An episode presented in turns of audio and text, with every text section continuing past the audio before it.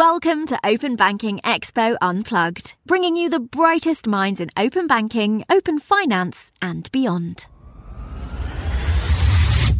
Hello, and welcome to another episode of Open Banking Expo Unplugged, uh, the podcast series from Open Banking Expo. I'm Ellie Duncan, Head of Content at Open Banking Expo, and today uh, I'm going to be talking to Chirag Shah, CEO of Nucleus Commercial Finance an alternative business lender that he founded in 2011. The sector has certainly had to prove its agility over the past 18 months or so, lending to SMEs that faced additional challenges as a result of the pandemic. Nucleus Commercial Finance was one of the lenders that provided finance to SMEs through the UK government's uh, coronavirus business interruption loan scheme. So, welcome to the podcast, Chirag. Thank you, Ali. It's been a very uncertain and challenging 18 months, but in certain phases, I'm sure for all bus- for many businesses, rewarding as well.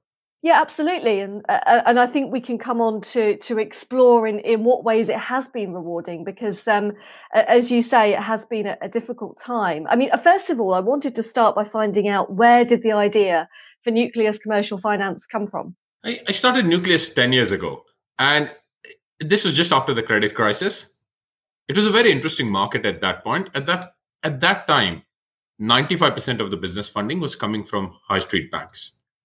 The businesses didn't really have any real alternative to bank funding.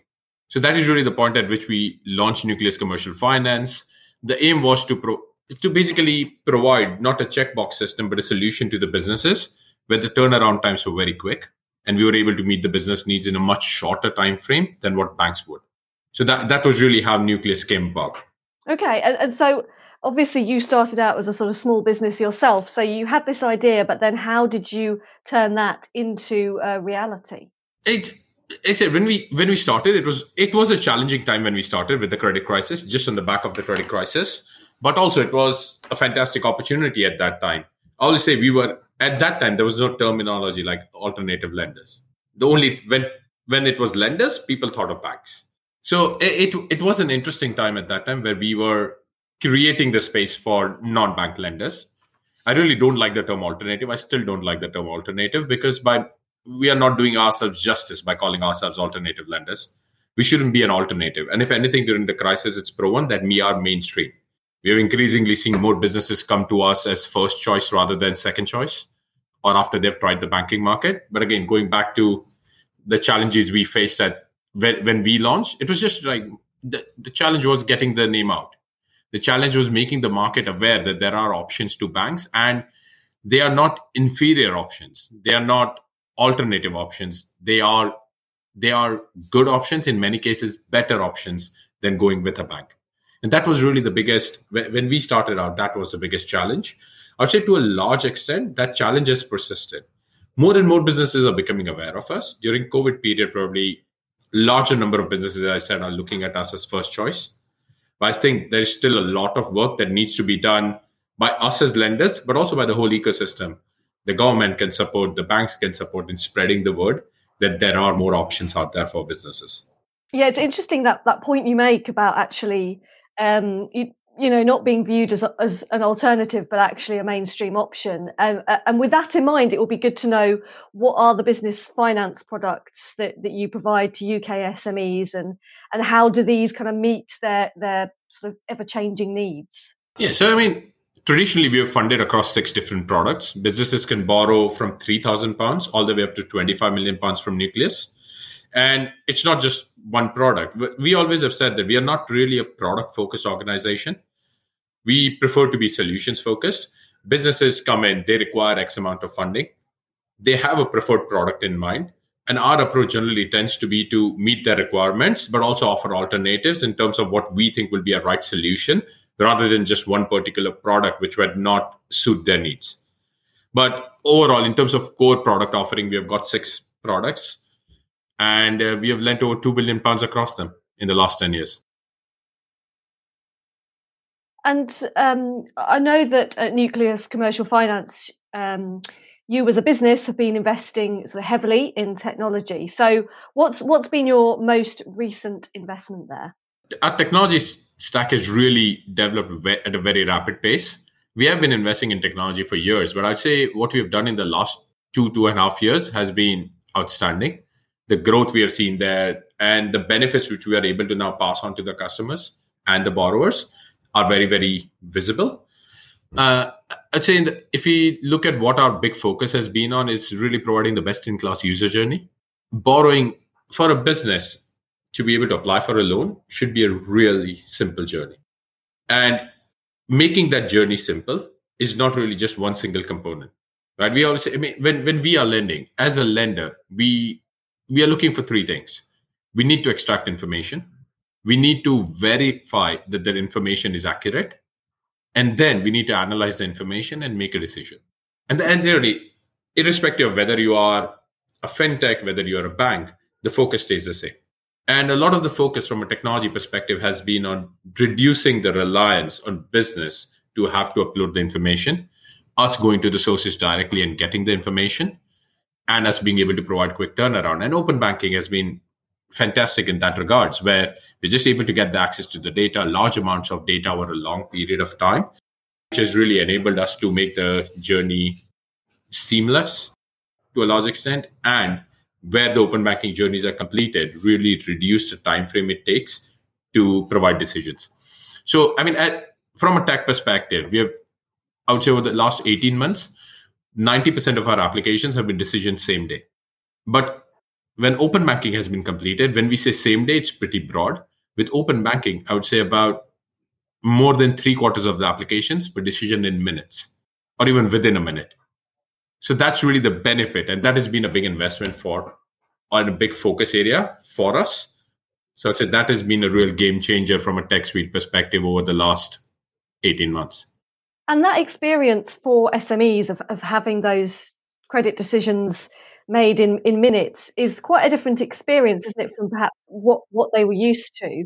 Um, is that something that they've they've uh, you've had feedback from them about the fact that it is so quick and that that journey is so seamless for them. It is. I mean, we we work directly with SMEs, but we also work with a lot of introducers who are working with the SMEs, and it it, it was fantastic because we were we were probably the only lender last year who won multiple awards, not just as a lender, but actually for our user journey.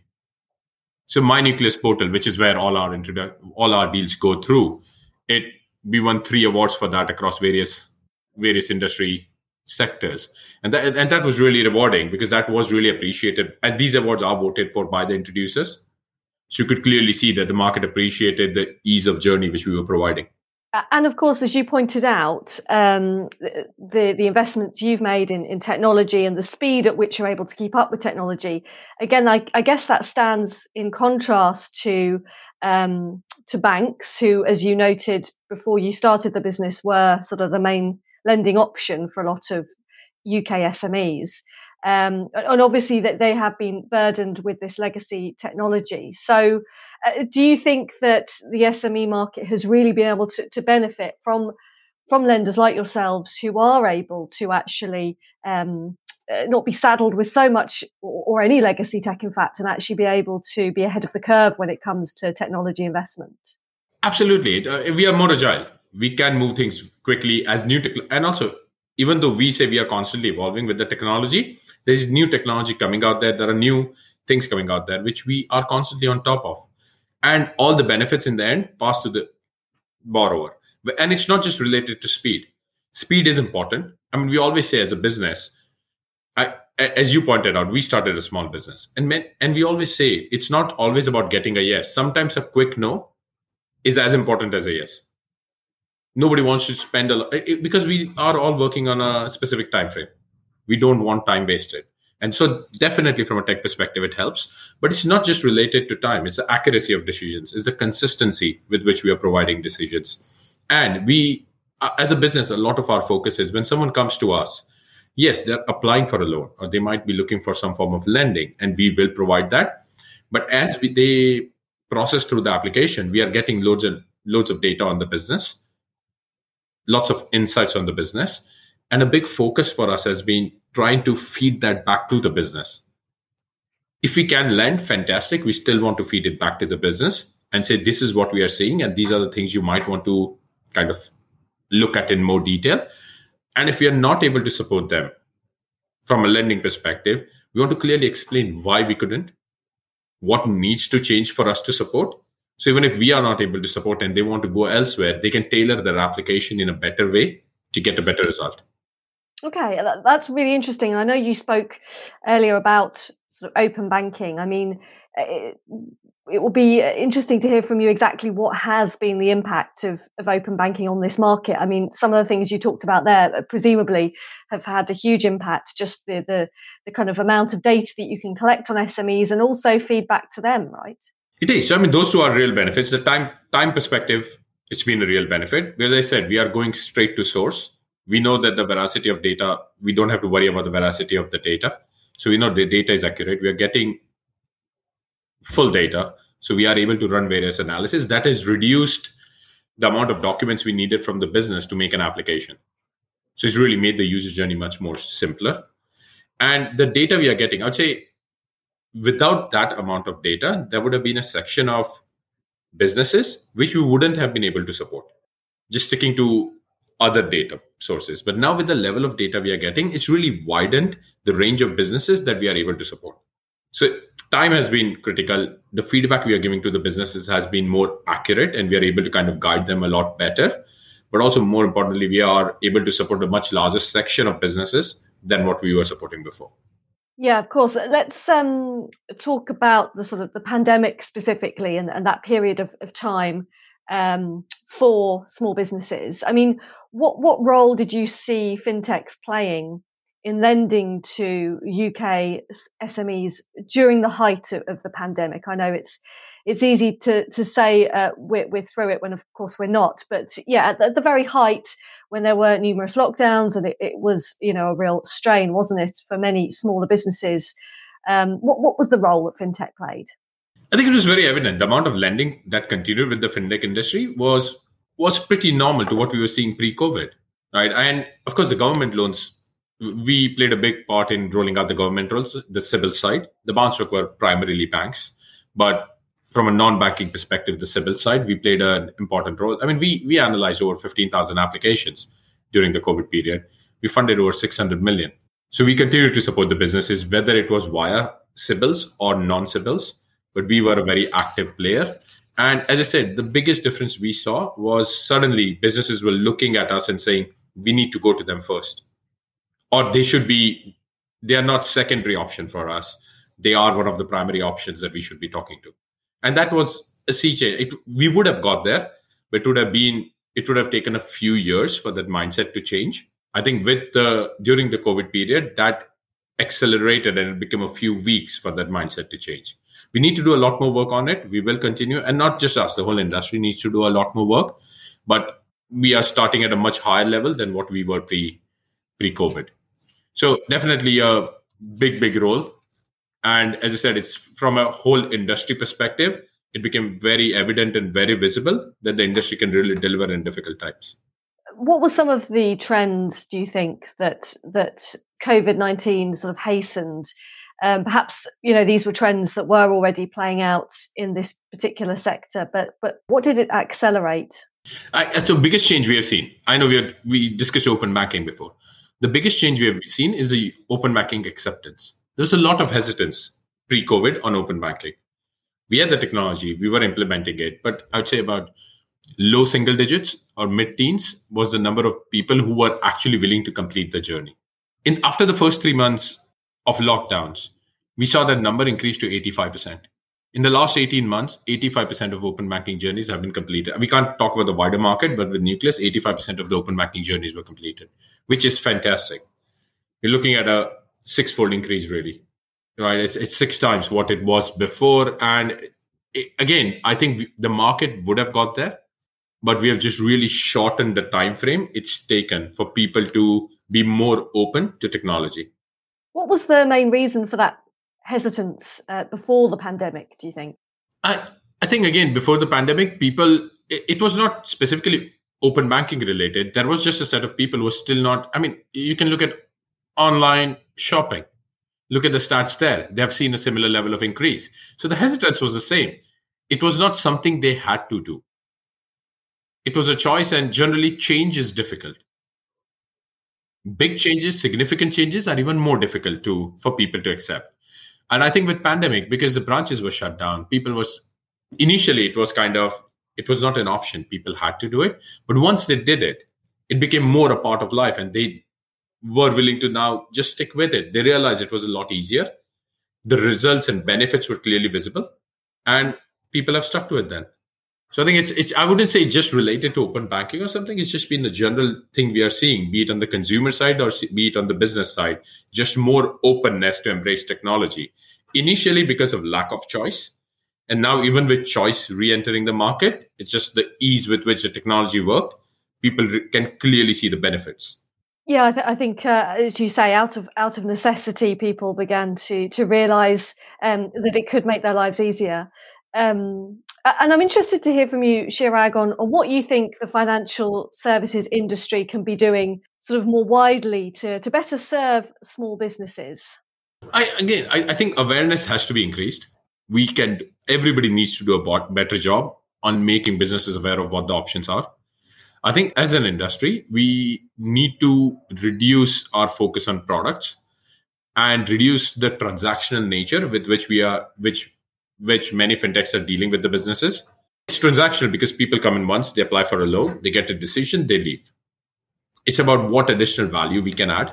I think that's going to become more and more critical if we want to kind of become the mainstay and we want to continue to build on the gains we have had during the COVID period. So a lot of the focus has to be on what value we can add apart from lending money or apart from making a decision. Yes, we want to simplify the process. We want to continue on simplifying the process but we, we need to move from the transactional mindset to a more relationship mindset where the business always gains something. Okay it's great. They'll get a decision but what other value we are adding with the data we are getting? And we always say right i mean the biggest challenge and one of the biggest points of debate is the people who have the data are trying to control the data. As a fintech industry the big challenge has been and the big push has been and open banking has played a big role in it is saying okay the data you can't be a data controller. The data belongs to the user. So data should be, it is the user's prerogative on who has access to that data. And that is what has to be enabled. But I think that's one step. The next step, as I said, is really you have access to the data. You want to add more value to the user. And a decision is not enough value to the user. They should gain more out of the journey with us. And with all the work we are doing on the analysis, we are in a position we can deliver that value on that note, I'm sort of interested to hear about your own experience. Uh, you know, as a as a, a founder of this, uh, what started out as a small business, of course, yourself. Um, did you find any particular challenges when it came to securing investment for nucleus commercial finance? I think it was a it was a journey where we learned quite a few things. I think things we we really we really picked up on what are important things is when we are trying to raise capital is there has to be a clear problem we are trying to solve. We need to be clearly able to identify how we are solving the problem and what value we are bringing by solving that problem. We need to be able to address the market size and what the opportunity space is from an investor's perspective and really be able to back it up with proper research. And if you're able to do all those things and do a proper competitor analysis, I think if we, when we started getting all those things right and when we put them together, that's when it became easier. I get asked that quite a bit. I said generally, if people ask me, that those are the four core things we say. That those are the things you need to be able to clearly outline. We did in the end, but it was a journey. Yeah, I, I can imagine. Um, and and I guess to to kind of conclude, I'm interested to hear, you know, in in five years' time or, or so, what would you like uh, SME finance and lending to look like in the UK? I was hoping you'll ask this it's really one of my pet topics. So, so because I mean, uh, open banking was one part. People started moving on to open finance. Everybody's talking about embedded finance. I generally feel that SME lending and a lot of the work being done in the market right now is very regressive. We're still in a phase where people have to apply for a loan. A business, even with embedded finance, when we are integrating with various systems and stuff, we have loads of data to analyze, but we are still dependent on businesses applying for the loan to trigger it. I think that uh, where I really see it going is businesses are just going to have kind of a subscription model where at any point of time they don't need to apply. If they've given us access to data and they're happy for us to analyze that data on an ongoing basis, well, ma- when a business director is making a coffee in the morning, he should know in the morning how much money he can borrow that day. They should it should be part of the integral planning of the business, what liquidity they have. And that's what we need to deliver. They should know exactly what money they can borrow from us each morning. And it will be evolving. We are analyzing the data constantly. As long as they've given us access to the data, we can deliver on things like that. And that is what it is. And i don't know whether it's really a five year time frame we are looking at it as something which we want to implement really over the next 12 18 months. So that's where the focus is that it should it should become simpler. It should be easier. And we have the data and we have the resources to be able to to make it happen yeah absolutely i mean i was i was going to say it, it sounds ambitious but it also sounds completely uh, plausible and and well within reach, hopefully, for the industry over, as you say, perhaps even a shorter period than five years? It is. I mean, if if someone told you two years ago that there were going to be cars which drive on their own in the next decade, uh, most people wouldn't have believed it. But it is going to happen. The cars are going to. I mean, they they started parking on their road ages ago. That's the first step, and that's that's how we are. We, I mean, a lot of the stuff we have done are like building, are like building things to get to that end point. And if the cars can park on their own, it's all about analyzing data. We can achieve this. Well, it's great to hear from you today, Chirag. Thanks again for coming onto the podcast and uh, talking about Nucleus commercial finance and also the wider UK SME market and, and open banking, of course. Um, so thanks so much for your time today. Thank you, Ellie. My thanks to Chirag there, CEO and founder of Nucleus Commercial Finance, for joining the podcast. Uh, thanks to you for listening as well. You'll find plenty of other episodes of Open Banking Expo Unplugged on the website, openbankingexpo.com. That's all from us for today, but do tune in again soon. Goodbye.